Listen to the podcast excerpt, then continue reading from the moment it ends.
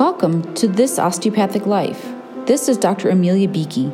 I'm honored to share with you the philosophy that has underscored my personal and professional life and explore how osteopathy truly is for the health of all things.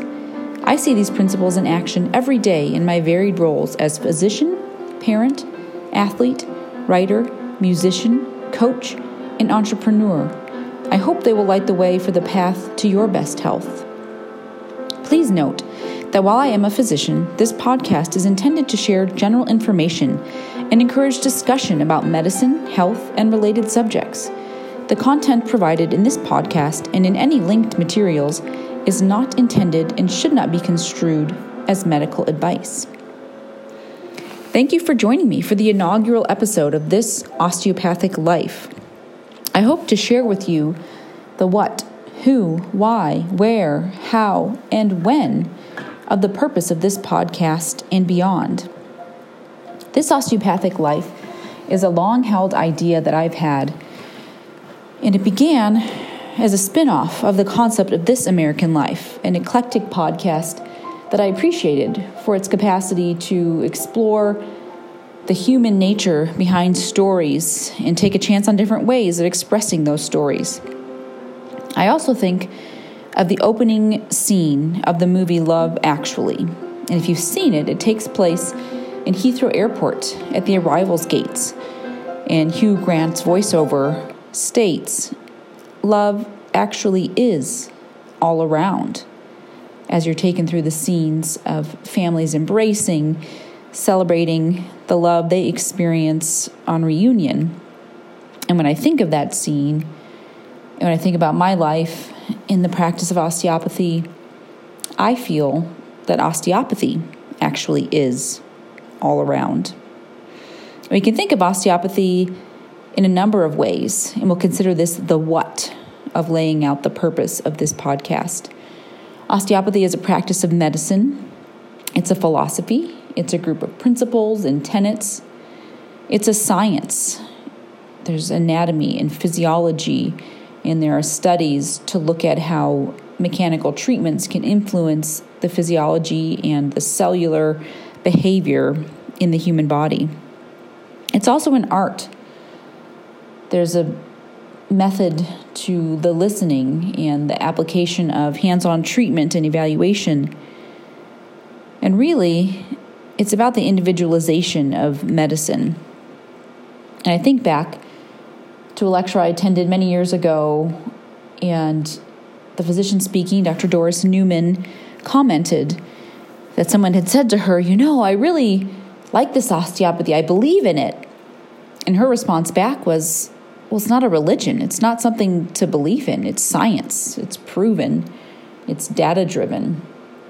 And I appreciate that, and I agree with that on the level of legitimacy and the importance of documenting what it is that happens. What are the true impacts? What are some numerical and data and health measures we can show that osteopathic evaluation and approach and intervention do make a difference, do add to the medical care of a patient.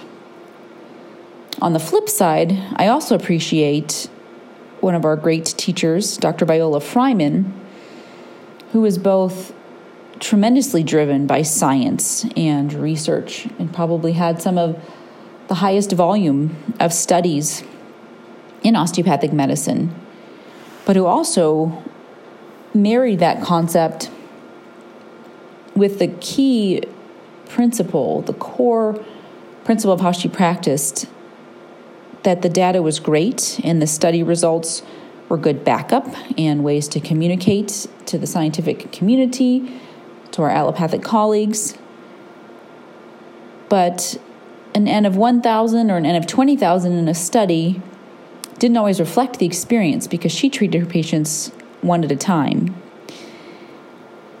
And that's been a statement that's sat with me and resounded with me for years. And I've used it as I've taught residents and as I've explained things to patients. And certainly, it's good to have a framework. It's good to have a concept of how you're going to approach a patient, to have some idea based on your learning and research and uh, keeping up to date with studies and the latest evidence based medicine. But at the same time, what that patient needs is going to change moment to moment each time you see them, even during the time that they're with you in a treatment session. It's going to evolve. So we have to partner the hard scientific fact with the softer art of medicine and always remember that we're treating our patients one at a time. So that's the what. That's what I would like to explore in further detail. And just like This American Life, I think it can go lots of places and we can explore it from many different vantage points.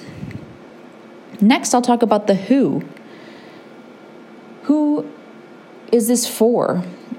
And I hope that the audience is broad because to me, again, osteopathy is all around.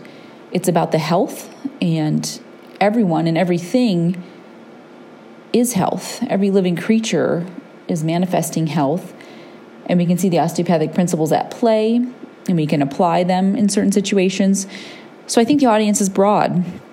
Certainly, my initial audience will be people that I know personally as I make the recommendation to my fellow osteopathic colleagues, to my mentors, to students in osteopathic schools, and residents in all specialties. And I hope that while I'll be the primary host of this podcast, that I'll have many guests over the weeks, months, and hopefully years sharing their experiences personally and professionally in what osteopathy has meant for them. The why. There's been a trending mind body spirit integration movement in medicine and in health and in wellness. And I think that's great. I think it's critical. And I also think it's important to note that since 1874 in Middle America, osteopathic physicians have been operating with this as a core factor in how they approach the health of their patients, how they approach the delivery of medicine. There was an article in Prevention Magazine in 2015 stating that we were medicine's best kept secret, you know, the doctors you've never heard of. And that, to the best of my knowledge, is largely unintentional.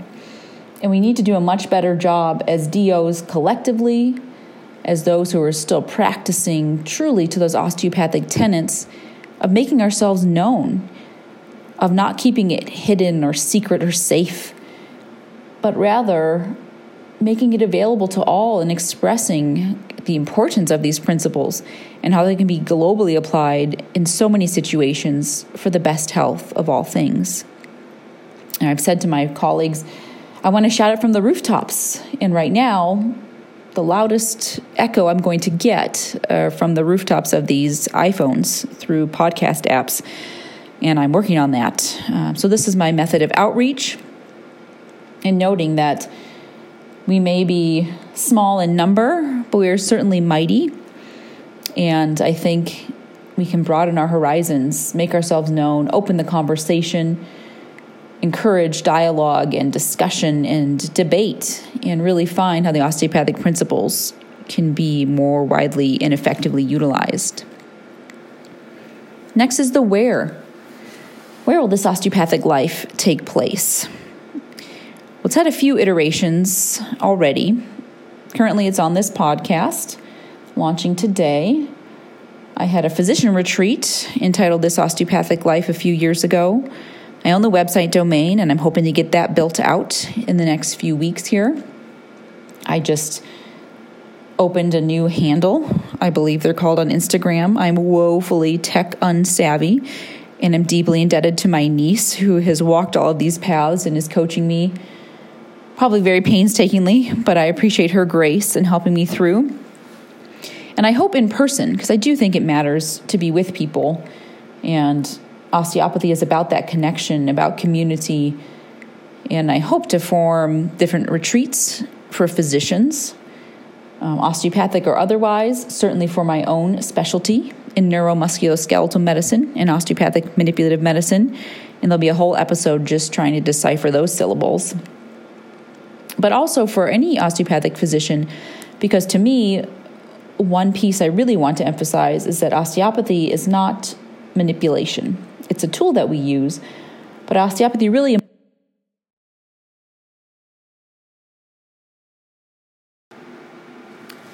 I was so pleased to see recently a letter from an ophthalmologist who is a leader in the osteopathic world noting that even in his specialty, which might not often be thought of as very osteopathic, he could still apply the principles in his evaluation of patients. And that's so key. And so I hope that in these retreats, all physicians will be welcome to formulate a rejuvenating experience, harkening on the principles, finding ways to better apply them to their practice for the best care of their patients. I'd also love for these retreats to be open to all. I really think that we can create the opportunity, again, founded in osteopathic principles, to truly bring better health to any situation. I think of the retreat as a have it your way experience. You can approach me and tell me what you would like to see to feel supported, to have joy, to have an enjoyable experience, to be with certain people, friends, colleagues, family, or otherwise.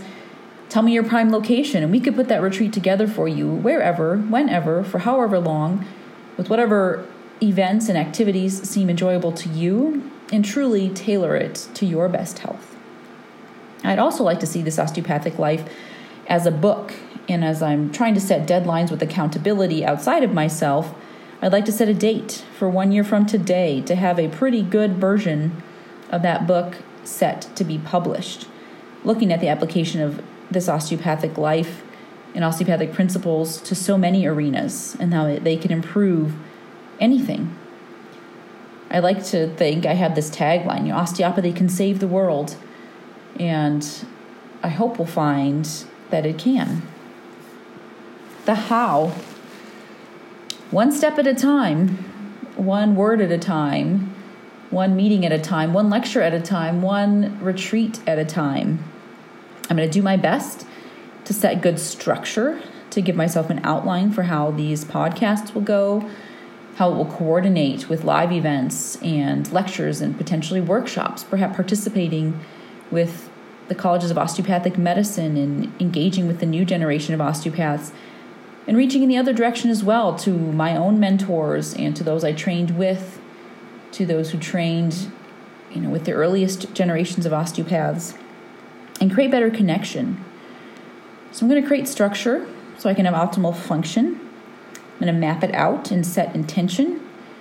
But through the podcast first, development of the website, doing some writing, and hopefully live events, we will start to get the word out and help us all to live better this osteopathic life.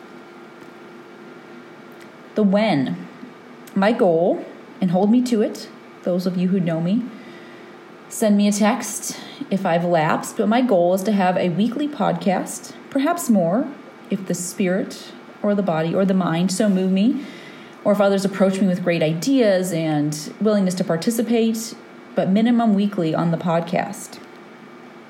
And why today? Today is the first day, the inaugural episode of what I hope will be many more.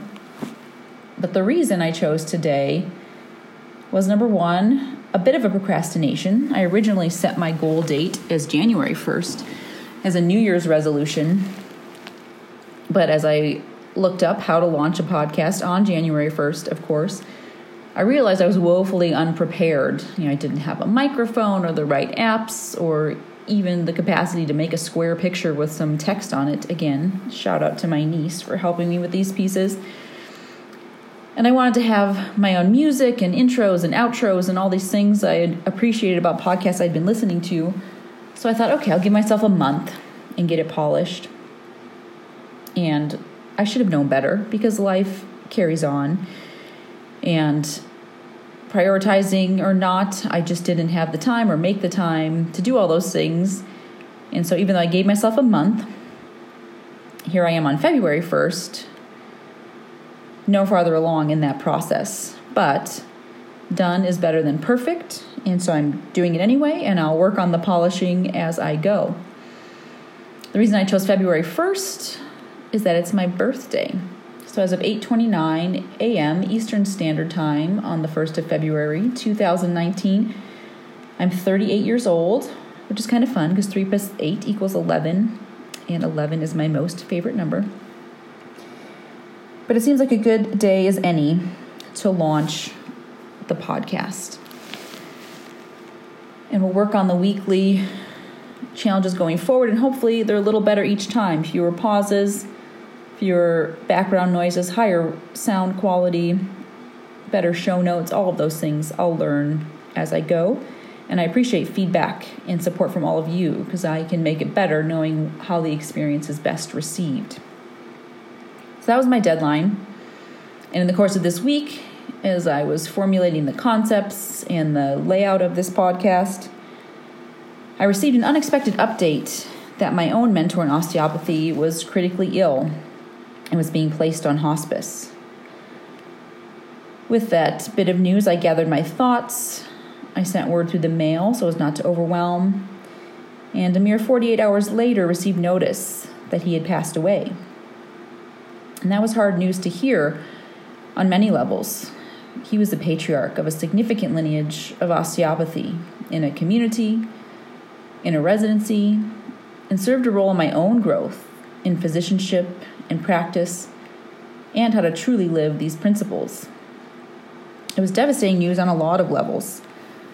Having lost my own father at an early age, I think there's a natural tendency to fill that role, that paternal role, and it was a big loss. And he was young, and to have witnessed the amazing relationship he shared with his wife, and to know the level of loss she must be experiencing, you know, it just brought a lot of heartache, a heavy heart and a lot of gratitude. You know, we had worked together for many years, and he was really excited to come to the first iteration of this osteopathic life, which was designed as a physician retreat when I moved out to Oregon. And unfortunately, he was ultimately not able to attend. On hearing this week the news of his passing, I pulled up an email I had sent to him, communicating about that experience and sharing that no matter what came of that event, just knowing his enthusiasm for it was so meaningful to me. And if I think about living osteopathic principles, there's no person I can think of as a greater example than Dr. Richard G. Huff. He was literally born in Kirksville, Missouri, the birthplace, too, of osteopathy. They shared common roots at their core to him, DOs were, of course, the option. That was the principle that should govern medicine. He lived it and he breathed it, and he brought it to West Michigan in 1970 as an intern and grew it in so many different ways private practices, in the ER, on rounds, in the prison system, in developing a residency, in activism locally, in philanthropy. He just seeded it wherever he went and lived it every day. And he was rejuvenated by his experience in treating patients osteopathically and in sharing his knowledge with students and residents and fellow colleagues. And it was amazing to behold. It was so natural. He didn't have to tell you what it was like to live osteopathy, you just had to observe. And the longer you were with him, the deeper you could see how he was truly honoring the inherent capacities for health in every person. And a treatment really engaging and respecting the capacity of the body for healing and seeking with the patient to reach that next level best health. He was so happy, and in my work with osteopaths, you knew when they were really in it they got better at treating and got better themselves for being engaged in these therapeutic experiences with their patients.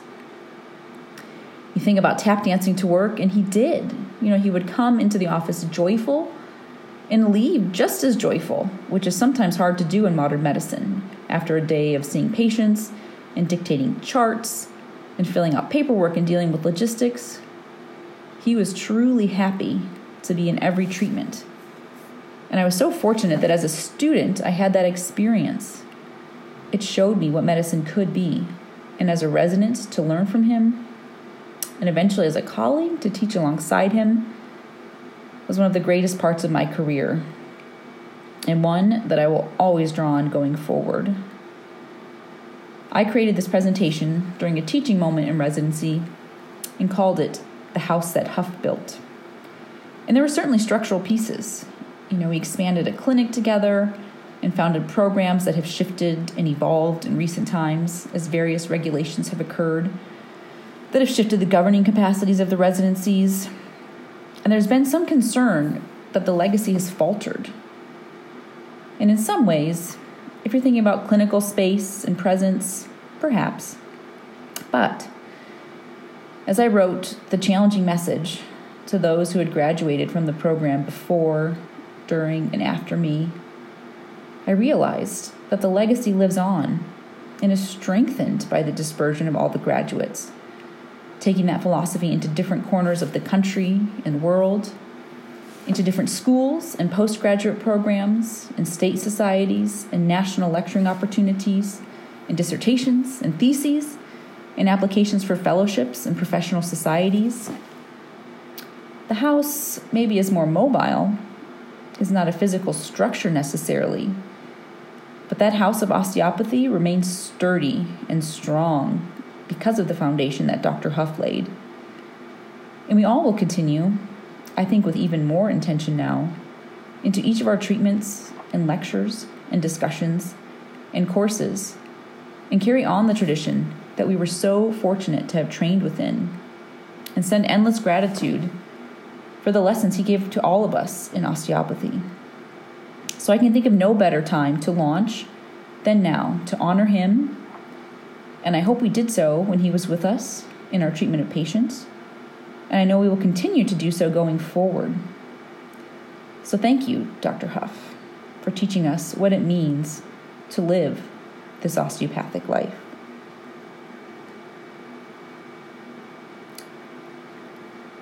On that note, I'll close this first episode with gratitude, with hope, with honor of the principles, in excitement, enthusiasm, and joy for opportunity to share the health to the principles of osteopathy and explore what it means to live this osteopathic life.